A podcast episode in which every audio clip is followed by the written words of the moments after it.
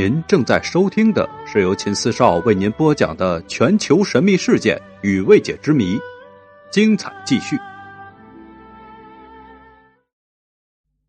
这一集我们来说说共济会。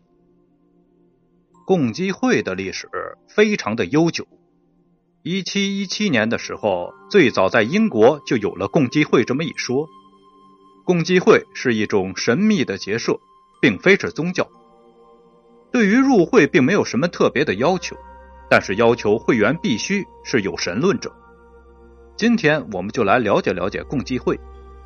共济会字面之意为自由石匠，出现在十八世纪的英国，是一种带有宗教色彩的兄弟会组织，也是目前世界上最庞大的秘密组织。他们自称宣扬博爱和慈善思想，以及美德精神，追求人类生存的意义。共济会呢，也被称为美生会。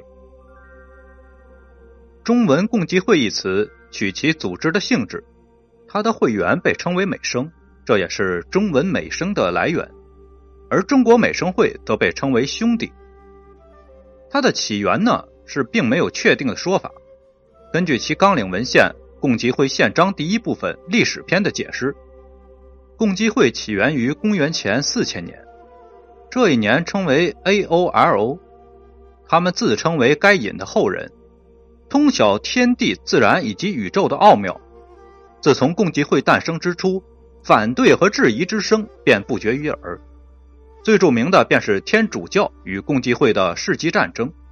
罗马教皇高举反共济会的旗帜两百多年，直到今天。阴谋论者认为共济会与新世界秩序有关。特别是那些自称光明会的会员的人，有的人甚至指共济会是个玄秘组织。由于共济会行事神秘低调，可能因此引发诸多流言。然而，事实上，共济会会员在社会上受人尊重，而且消耗许多时间与金钱去参加慈善活动。共济会除了有趣的握手方式之外，还有不为人知的内幕。共济会遍布全球，会员来自全社会的各行各业、各阶层。此外呢，近代西方史上著名的阴谋论也是源于对共济会阴谋论的指控。严格来说，共济会阴谋论是种族阴谋论的一种。关于共济会阴谋中最恐怖的传言是，共济会将会依靠资本统治世界，实现集权政府，建立全球新秩序。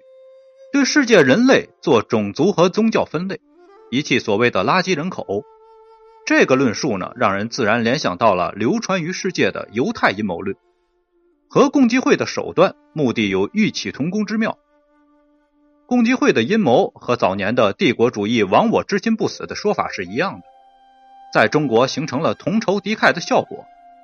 在改革开放的过程之中，西方的物质文化生活方式进入了中国。我们担心在全球化过程之中处于劣势的地位，在金融领域失去掌控，在文化领域没有话语权。这种恐惧使很多的人无法正视眼前的问题和困难，而把注意力放在了异化和攻击某一群体之上。在中国，共济会阴谋论正是在民族主义情绪统治下逐渐流行起来的。这种不健康的心态导致人们对社会、政治、经济持有偏狭的态度。充满了不安全感。那么，共济会阴谋论的盛行，恰恰反映了目前民众的认知薄论，与西方交流起来越来越紧密，但是对于西方的认知却是越来越模糊。正是由于对西方认识的模糊，才给了共济会阴谋论生存的空间。其实，不论是宋鸿明的魔幻现实主义历史小说《货币战争》中的关于罗斯柴尔德家族的描述，还是核心对于共济会的揭秘。其实都是西方反犹主义的牙慧，在西方根本就已经证明并非事实的东西，却被所谓的学者当成是历史写进了书中。本集故事呢，我们就讲到这里，感谢您的收听。感谢您的收听，请关注秦四少，后面更精彩。祝您收听愉快。